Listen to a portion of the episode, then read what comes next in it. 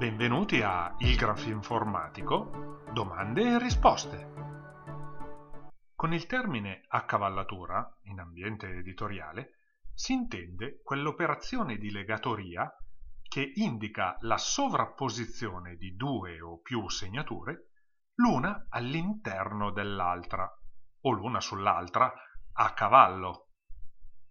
Le segnature possono essere diverse come numero di pagine, 4, 8, 12, 16, 32, eccetera, dette quartini, ottavi, dodicesimi, sedicesimi, trentaduesimi, eccetera, stampate su carta.